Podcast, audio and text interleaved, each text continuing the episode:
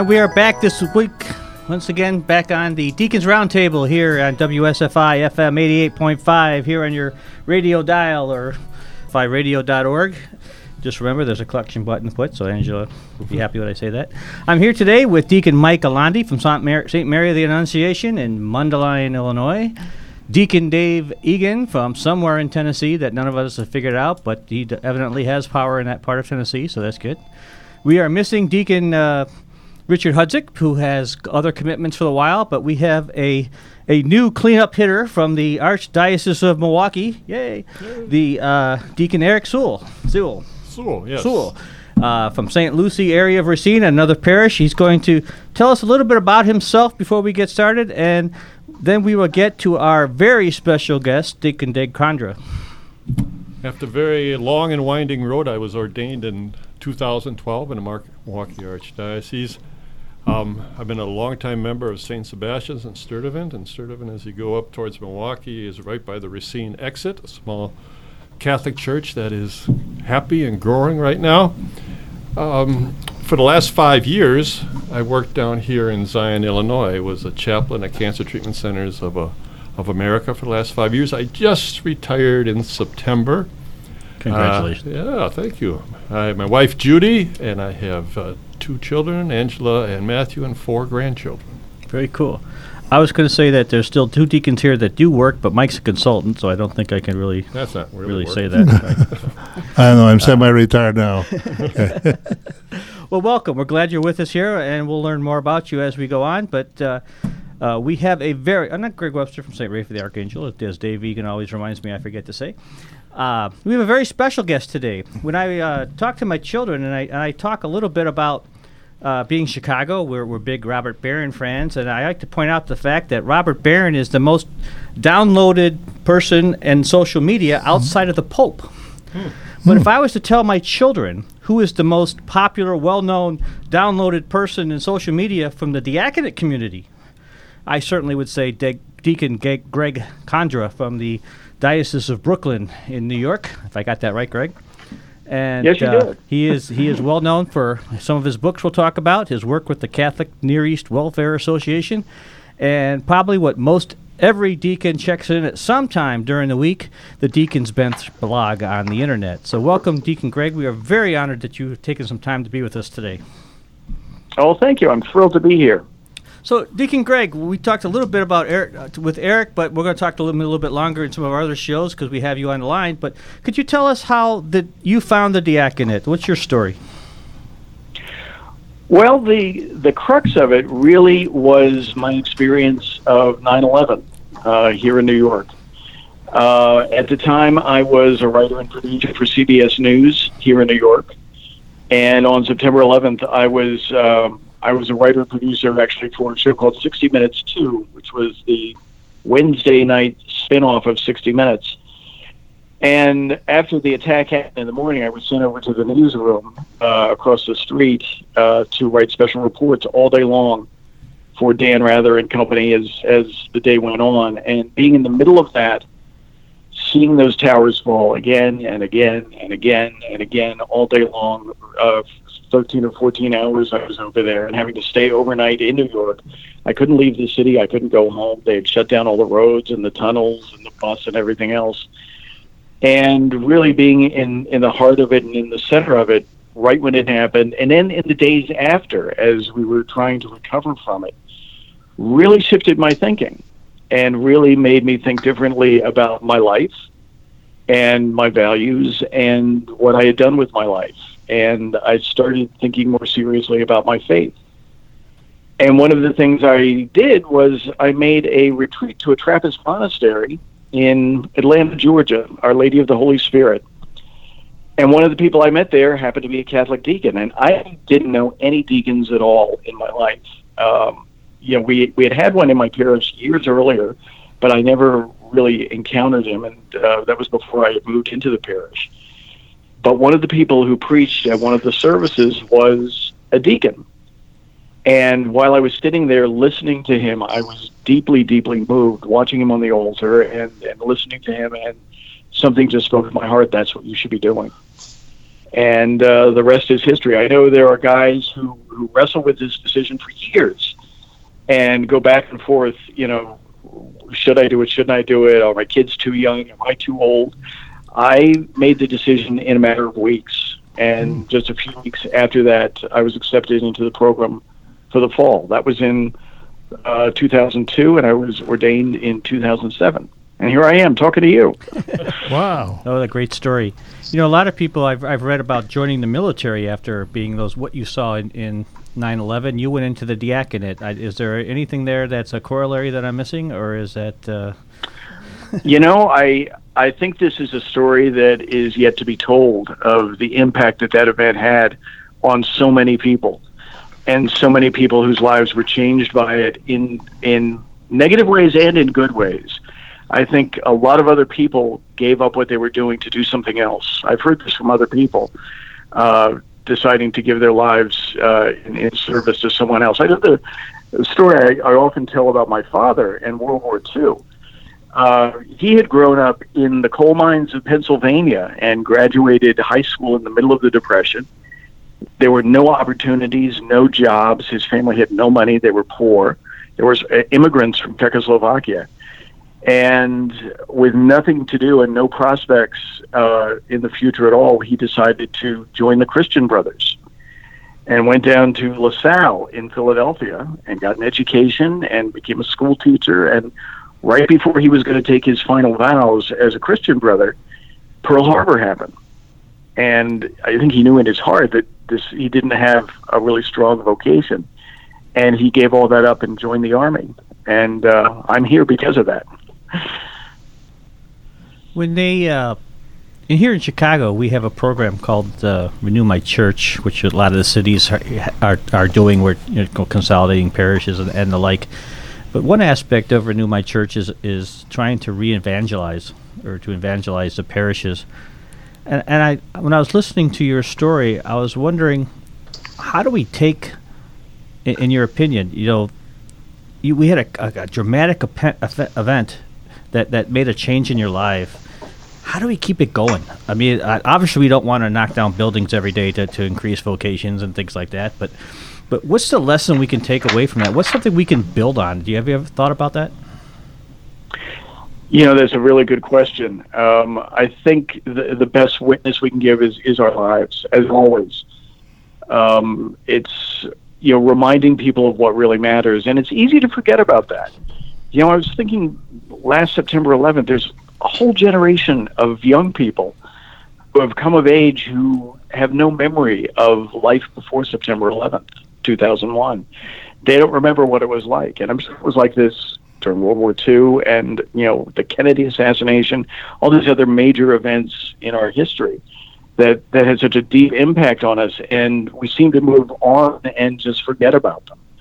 And you do need to move on and you do need to absorb them into your life, but you, you can't forget what it was like and the lessons that we learned from that. And it's so easy, I think, to get distracted by that. Um, you know, in the, in the, world that we live in right now, it's it fades into memory, and uh, and people forget. And it's important that we not forget, so and Greg, that we keep reminding ourselves. So, Greg, moving forward, then, how did all that affect your formation and then your future ministry? What effect did it have as you're going through those years of study?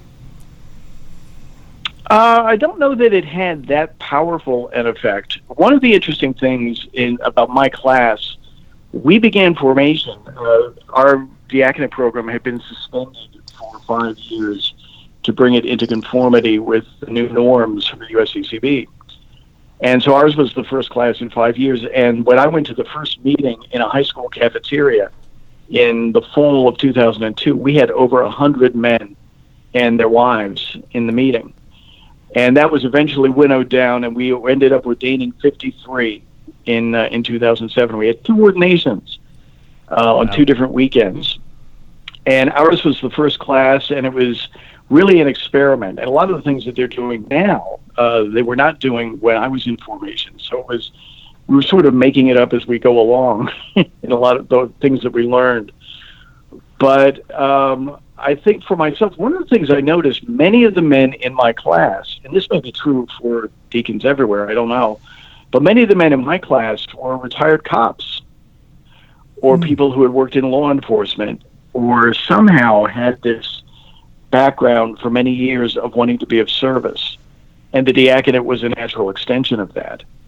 So I think many of us who went into it, maybe it was because of, of that particular moment in history, felt a desire to want to do something and, and to make a difference and to, to do something right and something good. I think in our experience, at least for Mike and I, since we're in the same cohort, is I was a, uh, for lack of a better word, amazed that we had a high per- percentage of people from RCIA in in our Oh. cohort. So we had a lot. Of, we have a lot of deacons that who were converts. God bless them. We're glad they're here by all means. But I wonder if that says something for what is RCIA doing that that Catholic schools, Catholic high schools, CCD is not doing, right? So. Uh, Yeah. that's always a question. But you know, you talked earlier about the, the 9/11 and a moment in your life. I've always talked with my daughter's oldest daughter's 26, and I said, you know, I had the I had the Challenger, I had the you know blown up. I saw that. I saw the t- coming down of the, the Berlin Wall, and I saw 9/11. And I, I keep talking to my daughter. I go, "What's your 9/11?" You know, because it's amazing because Mm. they talked about the other- uh, you know even the German people I work with at the company I work with.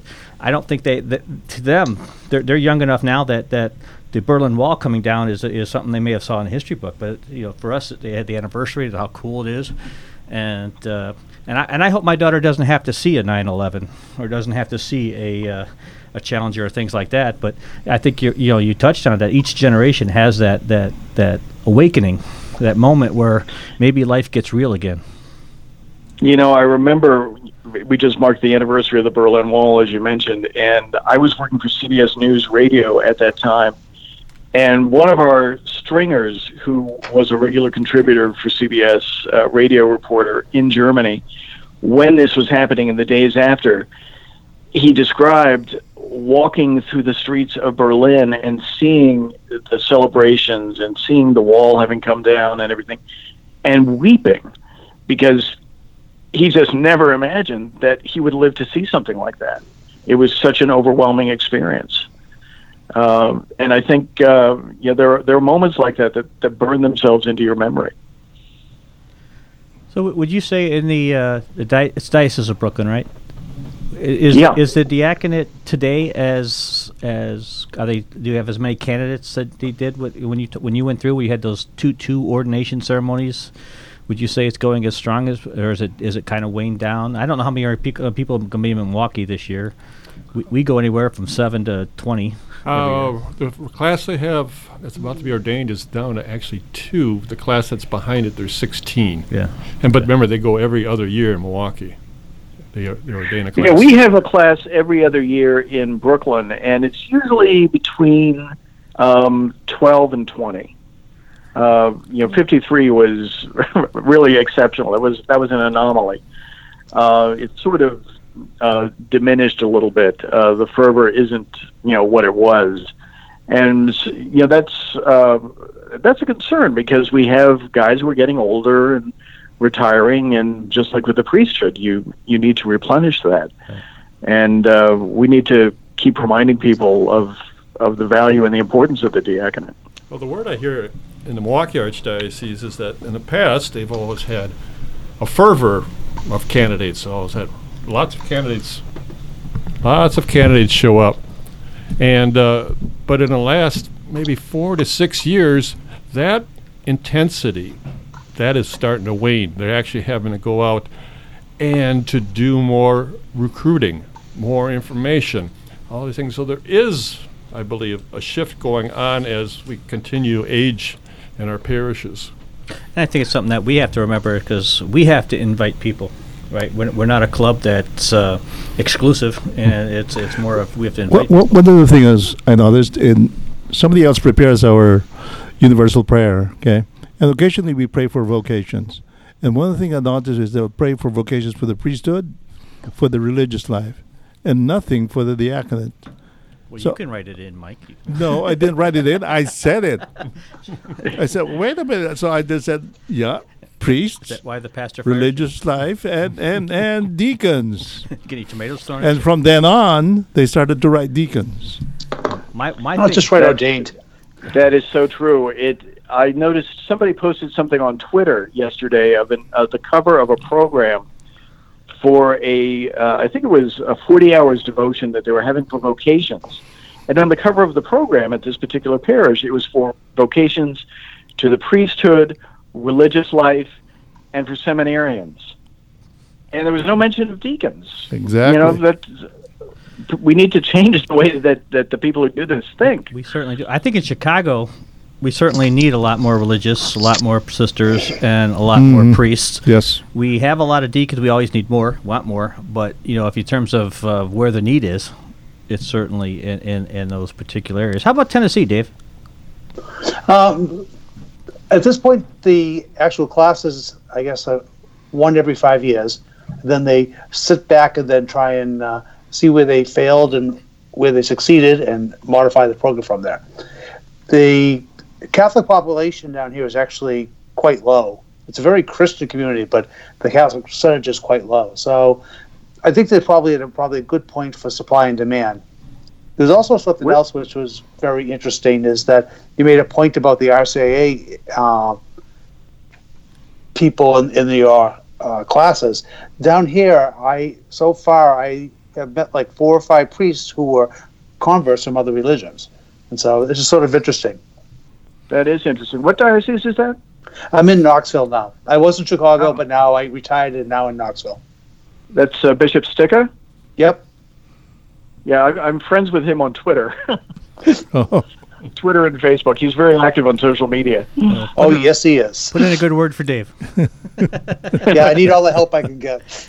You know, it's also interesting. We in, in our parish, and of course, we we have uh, being so close to Mundelein Seminary, we have uh, seminarians from all over the world, um, and our parish tends to get uh, seminarians from Dubuque, and that area, and uh, a lot of those vocations come from Iowa State University.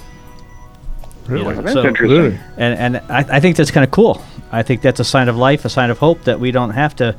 Uh, you know, you would think it'd be Loras College and all those other great Catholic institutions, but uh, Iowa State University, which is uh, probably more Catholic than Notre Dame. But we're going into break. I don't have to talk about that. Uh, but anyway, this is uh, we're talking with Deacon Dave Kandra at uh, the Deacons Roundtable, WSFI 88.5 on your dial. We'll be back after these few short messages.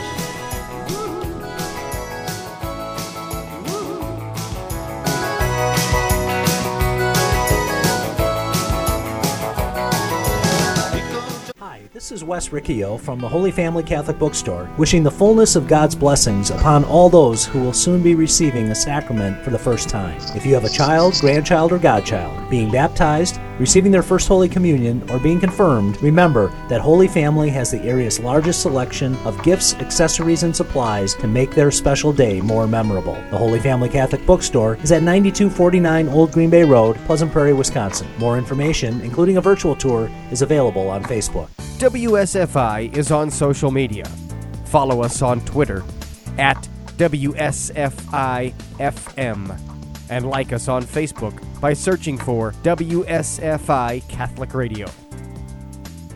Want an example of a false sense of security? How about relying on the life insurance you get through work to pay for all of your final expenses? Do you have plans to retire someday? Or do you plan on working for that company for the rest of your life? The fact is, you may lose your life insurance when you leave a company. I'm Matt Tomlinson from Catholic Financial Life, and I invite you to share your hopes and dreams with me. To discuss your options for protecting your family, call me at 847 548 MATT. That's 847 548 6288. Products and services not available in all states.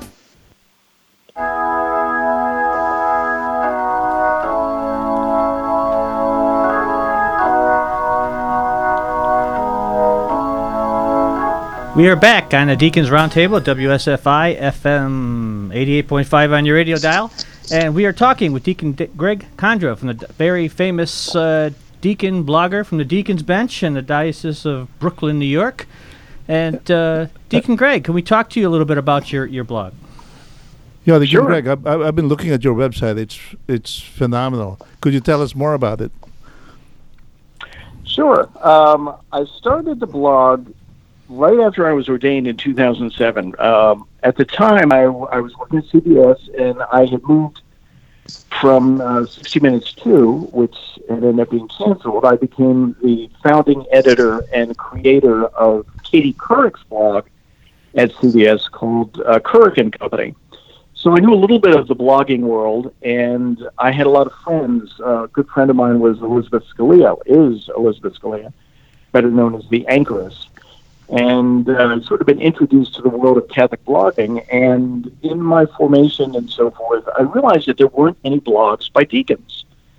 And so I had a little bit of time. I took a couple of weeks vacation after I was ordained and decided, why not? So I created, uh, I went to uh, blogger.com and I created a template and created something just off the top of my head that I called the Deacon's Bench and figured this would be an interesting you know venue to talk about what it's like being a newly ordained deacon and the things that I do, and uh, you know talk about stuff that might be of interest to people like me. And it just sort of took off from there. I went. It was picked up about a year later from BeliefNet, and then after that, I moved to Patheos. From Patheos, I bounced briefly over to Aleteia. and then I went back to Patheos two years ago. When uh, and all of the, the changes were usually because of management for one reason or another and I've been at Patheos now for uh, for about two years. Who do you think is your ma- uh, are deacons your main audience, or do you have you do have you know the demographics of your uh, your site? Uh, it's it's a lot of clergy. It's uh, priests and deacons, and I get a few nuns. Uh, I get seminarians, um, and I also get some bishops. Uh, once in a great while, Bishop Barron will will leave a comment, or Bishop Stika, or um, I think it's Bishop Talley, who is now in Memphis, uh, leaves a comment periodically. It's interesting, a wide wide range of people um, who have discovered the blog and check in uh, on it from time to time. Uh, I try to post my homilies every week or every week when I'm I'm preaching. I'm not preaching as much as I used to. Uh, and I used to get a huge uh, surge of readership on Saturday mornings of people looking for ideas for their homilies for the weekend. so, Deacon Greg, how do you decide like what stories to actually go through? I mean, there's a plethora of stories out there. So, what makes what type of a story are you looking for to put in the blog? Well, first, I'm, always looking for stories about deacons. I mean, that's my main uh, you know subject matter and I think my my core audience. So I'm always looking for anything that's about deacons or by deacons. Obviously, all the stuff that's been discussed about uh, women deacons lately and deacons in the Amazon becoming priests and things like that. Uh, I try to to write about and post stories about as much as possible. But basically, it's anything that I think is important or significant in the church and that I find really interesting or unusual. And it could be uh, anything or anyone that just strikes me as something unusual that you don't hear about very much, or or something out of the ordinary, something that you know I would de- define as news one way or another. Uh, there are some stories that get picked up all over the place, and because they get picked up all over the place, I tend to uh, overlook them unless I can find an interesting take on them. And an example of that was the Fulton Sheen story with uh, the date being set for his beatification. Uh, and I did find something interesting to say about it uh, the day after it was announced. The uh, the confluence of his beatification happening on December the 21st, which is also the feast of Saint Peter Canisius, and the significance of that, and uh, you know what we can take from that, and it being right before Christmas, and with the O antiphons and things like that. But uh, basically, it could be anything or, or anyone that, that strikes me as interesting and that people might want to know about. Can you think of a time when you were putting on a blog that you were emotionally against or academically against, or how do you how do you fight the bias of whether you're for it, against it, or in the middle, or or how, how do you deal with that? Well, the other thing that I try to do as much as I can is to remind people that it's a big church. And there are a lot of different viewpoints and a lot of different orthodoxies and a lot of different ways of being Catholic. And I try whatever I can, you know, unless it's just you know crazy or or weirdly inappropriate, to give different viewpoints and different perspectives on things. Just because I post something on the blog uh, or a particular story or a particular viewpoint doesn't necessarily mean that I agree with it. But it's a, a perspective that I think people should know about. Um, I can't think of any off the top of my head, but it's you know there are a lot of things that I don't necessarily agree with, but somebody important or significant is talking about it. I think people should know about it, and so I'll put that out there. And if there's anything that is somehow contradicting church teaching, one of the things I try to do is let the church have the last word and remind people that this is what the church teaches about subject X, Y, or Z. Do you find There's one of the things that I have noticed on your blog site, which is rather interesting, that uh, correct me if I'm wrong, that there seems to be uh, any controversial subject, there seems to be a lot more conservative comments than there are liberals. Um, is that true? And why is that the case? Is, is are you striking more of a nerve with one group than the other? I think conservatives are probably more outspoken and um, more protective and and defensive uh, about the faith in ways that are both good and bad. um, but I think they're they're a little more inclined to uh, to defend their their opinion and and their point of view than than people who are more progressive. what, what is uh, a who just sort of and a look, progressive look Catholic the other these way. Pardon? What is a liberal and a progressive Catholic these days? How are we defining that? Yeah. I'm warning would you, this is a can of worms. yeah, uh, I would. I can define it with a a pretty- mirror, but we're not going there. you know, I think uh, a a very simplistic way of looking at it, and I realize this this is you know stark black and white, but there is the crisis Catholic and there's the commonweal Catholic. And with the commonweal Catholic or America or NCR Catholic Right.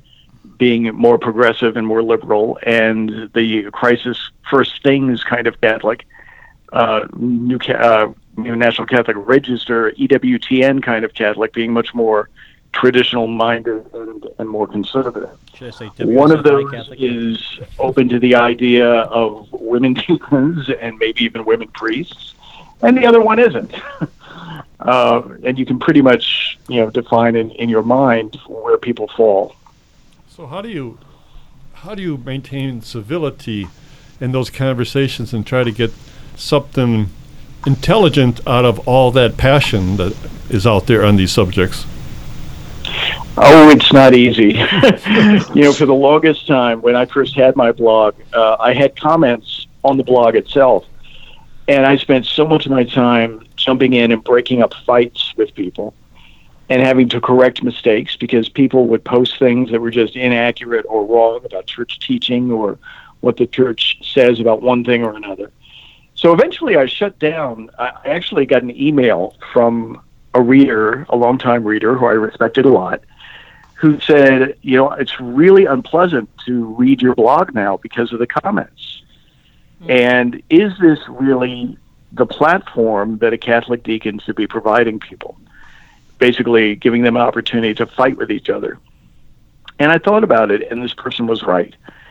So I ended up closing down the comments on my blog, and now the only comments that I allow are on uh, Facebook and Twitter. And I still have to jump in from time to time to, you know, uh, wag my finger at people and tell them to behave themselves. But people are much more um, civil uh, on Facebook than they were on the blog. But even that has changed uh, over the last few years as we become more and more polarized. People are a lot less respectful and a lot less tolerant of people they disagree with, and that's you know the culture, and it's disheartening. So in your in your blogs, how much time, like the rest of us, do you spend explaining who a deacon is and what our mission is, and, and how we're so much different than the the rest of the clergy, and, and where we fit into this big church?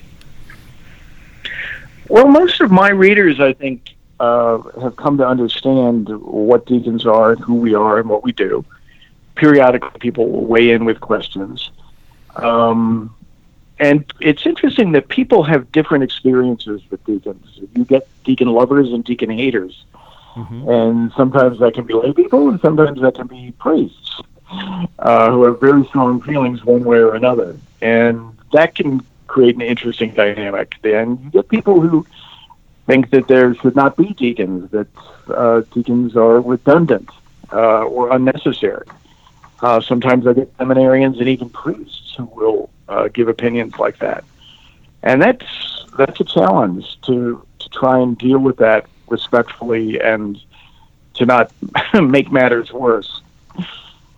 Yeah, so many of them are seem to be fearful that we're somehow competition rather than collaborative. Yeah, and you know, I think a lot of it is based on personal experience. Yes. I think if you've had a bad experience with a deacon, you're going to, you know, not want to have anything to do with them. Uh, if you have had great experiences with deacons, you're going to want them more to help out. Um, I had an interesting experience at a diocese uh, where I went to give a talk at a convocation of priests, and they were having a real problem with vocations to the diaconate. And the bishop in the diocese said, a lot of that was because of the priests, because they would not encourage the vocation. Hmm. And they had had bad experiences and they wanted nothing to do with deacons. And part of his motivation for inviting me to come and speak was to say, this guy's not so bad. would you like to get more guys like him? Yeah. well, unfortunately, I think it's the you know the, the, the experiences is when a, a deacon and a priest complement each other is when the ministry really takes off well. I mean, we have men who have dedicated their lives to the Eucharist and gone through years of seminary. At the same time, I've paid college bills and sweat over a mortgage and and still have to fight to get there on a Sunday and and when we can complement each other in that regard is is when it is when the magic happens if you ask me. I, and I think the the parishioners, the people out there in the pews recognize that easily because they hear our stories at the homilies. They see us, they see our children at basketball games, and they make that co- connection pretty easily. And they're often the ones that will take you aside and say, "I, you know, I, I can't talk to father, but yeah. I can talk to you, or they can talk to our wives, and then our wives bring us over." I have an example. I yeah. talked about uh, my 401k in a homily, mm-hmm. and that the, that that the the pressure of, of building a 401k versus building a life for eternity. And I don't believe the priest I was with really liked that homily at all. And I had several people with graying hair walk out afterwards and say, "Oh my God, you nailed it! Thank you. That's exactly wow. what I worry about." And so I think it's also up to the deacon to say, you know, stand your ground. You know, yes. we, you know, we're, we're not many priests. We're not meant to be many priests. I don't want to be a many priest. I have 30 years of experience in industry that you don't have let's work together. Right? Yeah. So. Yeah, and I think all of us at one time or another have had the kind of experience you describe, where someone will come up to you and say, "Deacon, I have a problem, and I'm not comfortable talking to Father about it. Can I talk to you?" Yeah. And they feel that we get them, and that we we have a connection with them, and an understanding of what their lives are like in a way that priests don't necessarily have. Yeah, that's true. Um, I, I, get that too. But sometimes you got people calling me uh, father, and and oh yeah. regardless of regardless of how you correct them, I get you, called mother a lot, but that's yeah. Chicago, right?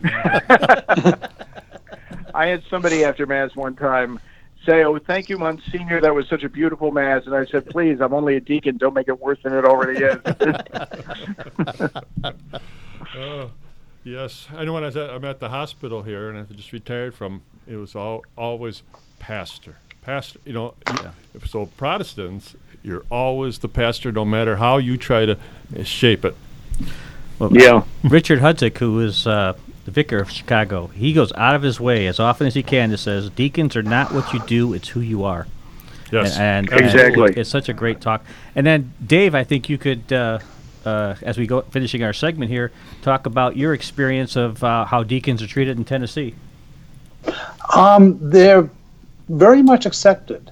Um, so I guess I was that was what my experience in Chicago also was that they're very much accepted, but the invitation and the um,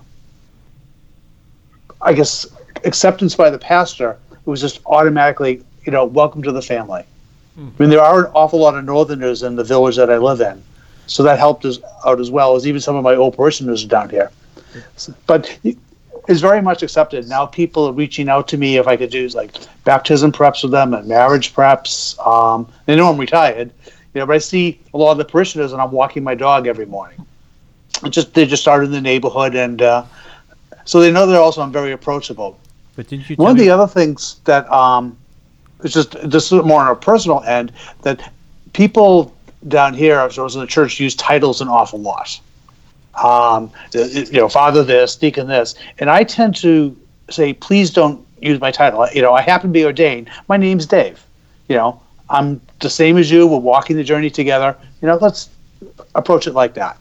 And so I think that attitude actually has a lot about how well you're accepted is clergy or, or not clergy that they see that you know you are holy per se and that you work the same journey and struggles that they have I do have to remind my parish occasionally, though, that please don't list me as list me as an extraordinary minister of communion. but uh, but Dave, what what color is your is your uh, shirt with a collar? uh, when i have to wear one is gray How about you? but Deacon? generally I, d- I don't wear one Well, I don't think any of us really wear one very often. But there, I don't know. In Brooklyn, are you allowed to wear a black shirt, uh, Greg? No, no, in fact, Brooklyn, we don't wear the collar at all. Never. Eh, Milwaukee, and we it's do. a subject of much discussion up here. So in Chicago, they say wear it when you need to. Eh, Milwaukee, And wear black. The year after I was ordained, uh, the archbishop, the archbishop opened it up, and uh, so so many of them do, and I will on in ministerial situations, and that that would include Sunday mass. Uh, so there, it's it's used a lot more. I think the one time I wore it as a nursing home because I wanted the, the ladies to feel, uh, the ladies were there, ladies and gentlemen, but I wanted them to feel the church was there. Especially Catholic nursing homes, Yeah, right? But you want you want them to feel the church is there. I very seldom wear it. I don't. Uh, I can't think the last time I did. My mother's funeral, I think, was the last time I wore one. Okay. But uh, we're coming up on our second break here. You are listening to the Deacons Roundtable with the great Deacon Kandra and Mike Galandi and Eric Sewell and Dave Egan and Greg Webster, and we'll be back in a few minutes. Please join us on WSFI 88.5 FM.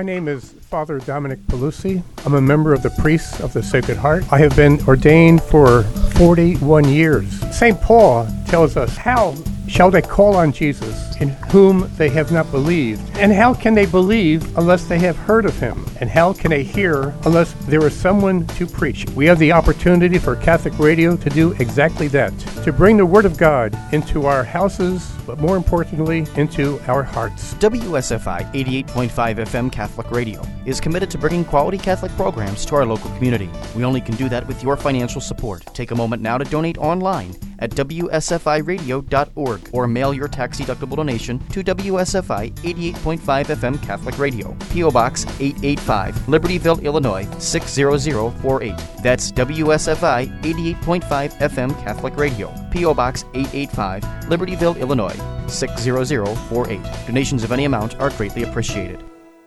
Want an example of a false sense of security? How about relying on the life insurance you get through work to pay for all of your final expenses? Do you have plans to retire someday? Or do you plan on working for that company for the rest of your life? The fact is, you may lose your life insurance when you leave a company. I'm Matt Tomlinson from Catholic Financial Life, and I invite you to share your hopes and dreams with me. To discuss your options for protecting your family, call me at 847 548 MATT. That's 847 548 6288. Products and services not available in all states.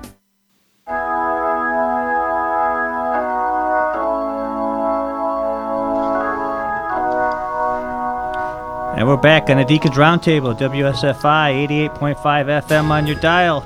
We just heard that commercial for W for, for Catholic Financial Life with the great Matt Tomlinson. I love how he squeezes in at the very second. You know, some places aren't covered.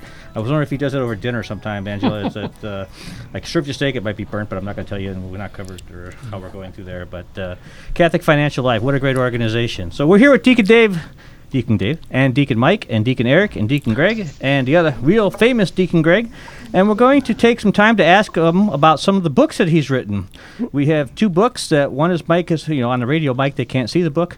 It's the Busy Person's Guide to Prayer, which I I, uh, I thought was a very fun read. But since we're in the fall time season, I'd like to talk to Greg a little bit about the Living Gospel Advent Reflections for 2018 do they still apply in 2019, Greg, or what are we doing here? I think you could start here. Uh, the book technically is out of print. Uh, they just print a limited number of them for the year, and they update them with different authors and make them specific to to the readings, uh, depending on the cycle for for Advent. But Advent is timeless. Uh, you know, the the message is the same year in and year out uh, of of prayer and waiting and expectation and being patient, and it's very hard to do that during this this time of year when everything is hurry up and get it done, hurry up and get it done, and you know I've got Thanksgiving coming up, and I've got Christmas, and I've got New Year's, and I've got parties and wrapping and gifting and all this other stuff. Uh, but we need to take time, I think, uh, with Advent, you know, fast approaching, to to take a deep breath and to think more deeply about uh, the birth of our Savior, which is coming up very soon, just over a month from now. What time of the year was it when you wrote the book? Oh gosh, I think I think it was over the summertime, spring or summer when I wrote it. So I had to use a lot of imagination. It's kind of like it's a good it's a it's a good life where they're doing it the, the snow scene in the uh, California 80 degree weather and stuff. How'd you get in the Advent right. in the middle of the summer? Anyway, Deacon Webster here, Greg Webster, I think is telling me I need to pray more. so he hands me this book, The Busy Prayer, the book at you. by Deacon Greg Kandra. Actually, he threw it at me. so, Deacon Greg, can you tell us more about this? Busy well, prayer. This is interesting. Yeah. The uh, the folks at uh, I, I, got an email. The way all this started uh, a couple of years ago, I got an email from a publisher I'd never heard of, or I heard of the publisher, but this person dropped into my email box and said, I have an idea for a book. And I'd been approached many times by people asking me if I would write a book, and I always said, I, I'd love to, I just don't have the time. Well, this was something that was right up my alley. The idea was to do a book about prayer for people who are too busy to pray. And they said, you know, we've been getting a lot of requests from from people who are interested in that kind of book how can I find time to pray? How can you help me find the time to pray? And they talked about some of the ideas that they had and ways of weaving prayer into your life. And I said, you know, this is something I can relate to. As it, it, the working title was The Busy Person's Guide to Prayer. And they said, what do you think? And I said, well, as a busy person who often has a, a challenging time finding time to pray, I can relate. And so we talked about it, and I said, okay, I'll do it and uh, it was published in March, and uh, doing very well. People seem to be responding to it. I'm very pleased with the way it turned out.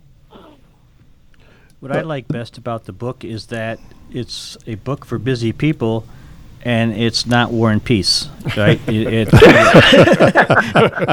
you have you have time to you know the, the chapters hit a point, move on, and then move on to another one instead of dragging it out. I, I thought that was a very that that that process worked well. Well, it was just the same thing with the Advent book. And uh, by the way, Ave Maria, which published the uh, the Advent book, is publishing Reflections of Mine for Lent uh, next next year. In fact, that's already available. But the great thing about the the Advent book, the Lent book, and the prayer book is everything is kind of short. And as I said to my editor, I said I'm not really good at writing long. I'm better at writing short because I tend to get bored with myself. so this, you know, was right in my wheelhouse. I'm looking at the book here. It says chapter seven. Can you hear me now? The power of silence. Uh, I, I don't know if you could elaborate a little bit on that. Silence always amazes me when it comes to prayer because I know a lot of people would pray, rote prayer, they would talk, and, and usually they don't know how to deal with just sitting quietly and listening to the Lord. And you know, this is something that really was driven home to me when I made one of my first retreats uh, to the Trappist monastery down in in Georgia. Getting up at four in the morning and going and sitting in the Abbey Church and spending time in silent prayer was overwhelming to me, and I wasn't expecting it. I thought it would be boring and I would fall asleep, but it was so rich.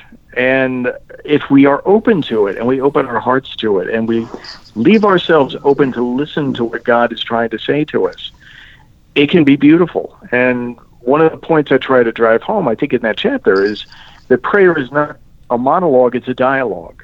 And we need to have a conversation with God and listen to what He's saying to us and find opportunities for quiet, which is not as easy as it used to be. It gets harder and harder as time goes on. We live in such a busy, frenetic time. But to find opportunities to just shut the door and have five or ten minutes alone with yourself and, and God and your heart uh, can be transformative. Why do we fear the silence, Derek Greg? I think uh, we don't trust it. We're afraid that we'll get bored. Um, and we, I think a big part of it is opening up our hearts to, to the experience and to not necessarily having any expectations. Uh, you know, one of the things that we tend to like about rote prayer and doing prayers that are written for us or prayers in books is it's there and there's a formula to follow. And silent prayer really, you know, the guardrails are down and it, it doesn't have any rules. And you just have to be open to, to the spirit. And um, I think that's a little intimidating to people. And sometimes people, you know, one of the things that I, I try to drive home in the book, sometimes people can't find the words to say to God. And so I've composed short prayers for people who may feel they can't find the words to help them, uh, you know, sort of give them a, a, guide to to speak more easily with God. And so, you use small words, so I could use them. So thank you. So great. Because one of the things that I have is a, a plaque on my wall, my office that I'm looking at at the moment. It's listen and silent. They have the same letters. Coincidence? Oh, I think that's I think that's that that sort of hits home where I think what you're saying. So, Greg, I'm you, looking uh, at a, a plaque that I have in my office right now that's not that dissimilar. It says, Bidden or not bidden, God is present. Very good. Mine says cheer for the Chicago Bears. We can't do that at all right now. that hurts. Um, so, Greg, I have a question for you. Especially morning prayer, when you have serious morning prayer, do you experience, a, particularly a busy fellow like you, that it actually creates time in your day that uh, things that you were concerned about, worried about, that some of those obstacles are all of a sudden cared for and taken care of, and that actually gives you more time to be creative. Absolutely. You know, one of the things that I've discovered over the years is, um, I mean, it, it's a cliche that a, a, a day woven in prayer will never unravel. But I found that a day that begins with prayer and with heartfelt prayer and sincere prayer uh, is always a better day. Mm. And always goes more smoothly, and you get the grace to somehow bear what would normally drive you crazy um, by giving your day over to God and saying, "Here, you take the wheel, and see what what I'm supposed to do."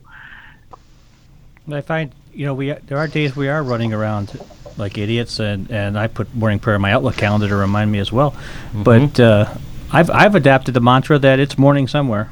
I do morning prayer. when you start. Exactly. but you know, we, we have to instead of beating ourselves for missing it. Yes, we should be have discipline, but we say, you know, let's just start praying. You know, and keep the praying. Don't stop yourself from praying. Mm-hmm.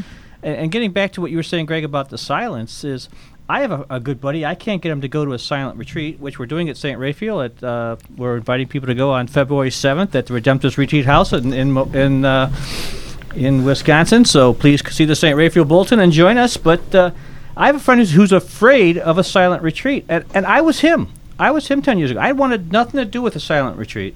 And then I went on one, and oh, it's so beautiful. I didn't have to be sociable. That was a good part. but the other part was, you know, I shut up and let the Lord do the t- t- do the talking, which I should do on the radio too.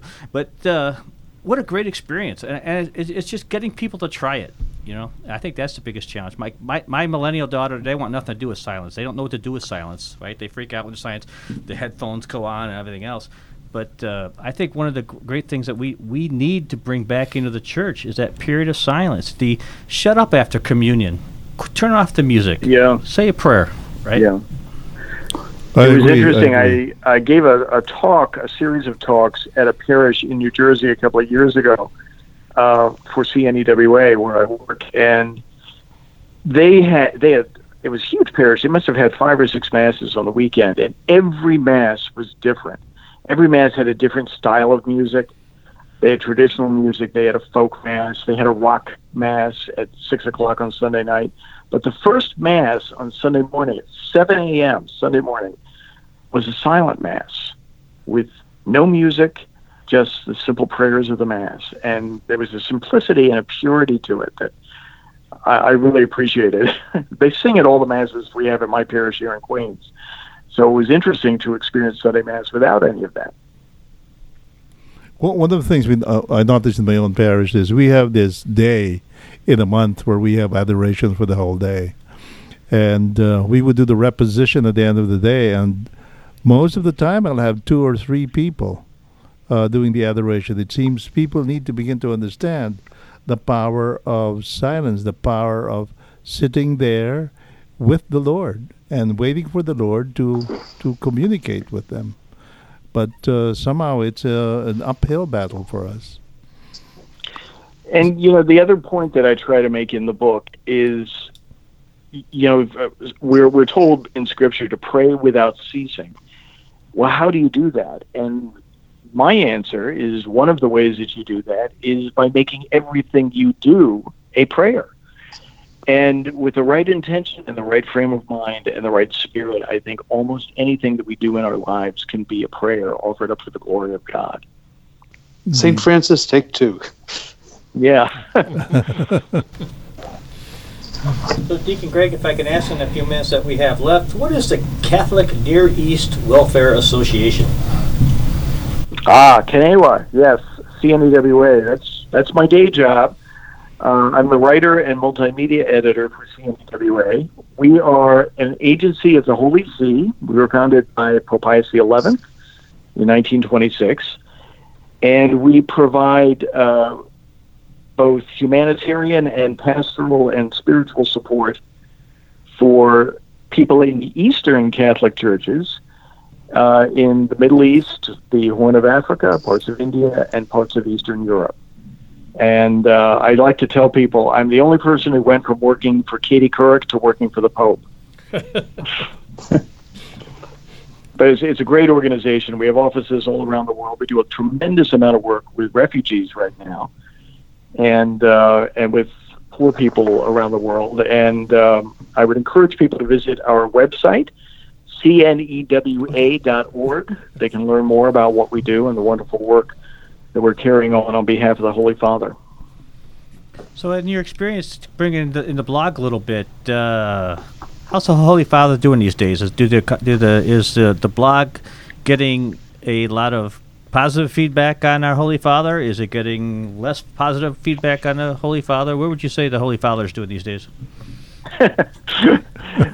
it's it's amazing to me, and I hear this a lot in from deacons who will comment on stories about the, the Pope for one reason or another.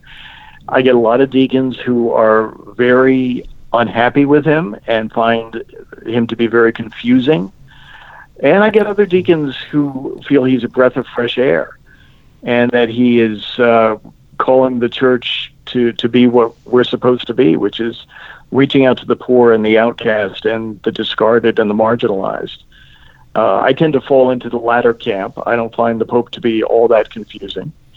Um, but uh, it's interesting. There's a lot of debate and there's a lot of discussion going on that you never would have seen, you know, 10 or 15 years ago uh, from people who who are struggling with what the Pope is saying and and what he's trying to impart to people. Is that the same as John the 23rd was? back in the 50s? I don't know. Uh, that's that's an interesting question. Uh, I'm I'm not an expert on John the Twenty Third or the way that he was, uh, you know, perceived by the public. Uh, I imagine probably more Paul the Sixth with the changes of Vatican II. That was probably more disruptive to a lot of people. But the media for those guys, you could actually trust us to print what he actually said, which was a little Well, challenging yeah. today. but I think the, the interesting for me is I have some I have a friend who's, who fancies himself as uh, an agnostic atheist, whatever you want to call himself. But he goes, I really like this pope, and I said, why? And he really couldn't answer me why. And I said, well, what has he done differently that John Pope uh, Pope Paul and and Pope John Paul and Benedict what has he done differently? He said it differently, but has he actually done anything different? I said, could you give me an example? No. I, think, I think you know we all were We're waiting for that example to come, by all means. But sit back and relax, guys. The Holy Spirit's in charge, and, and Exactly. and, and where has the church moved so radically in the last how many years he's been? You know, the conversations have gone different, but but where's the? And you know, this is when I uh, first started uh, speaking about the Pope, uh, not too long after his installation.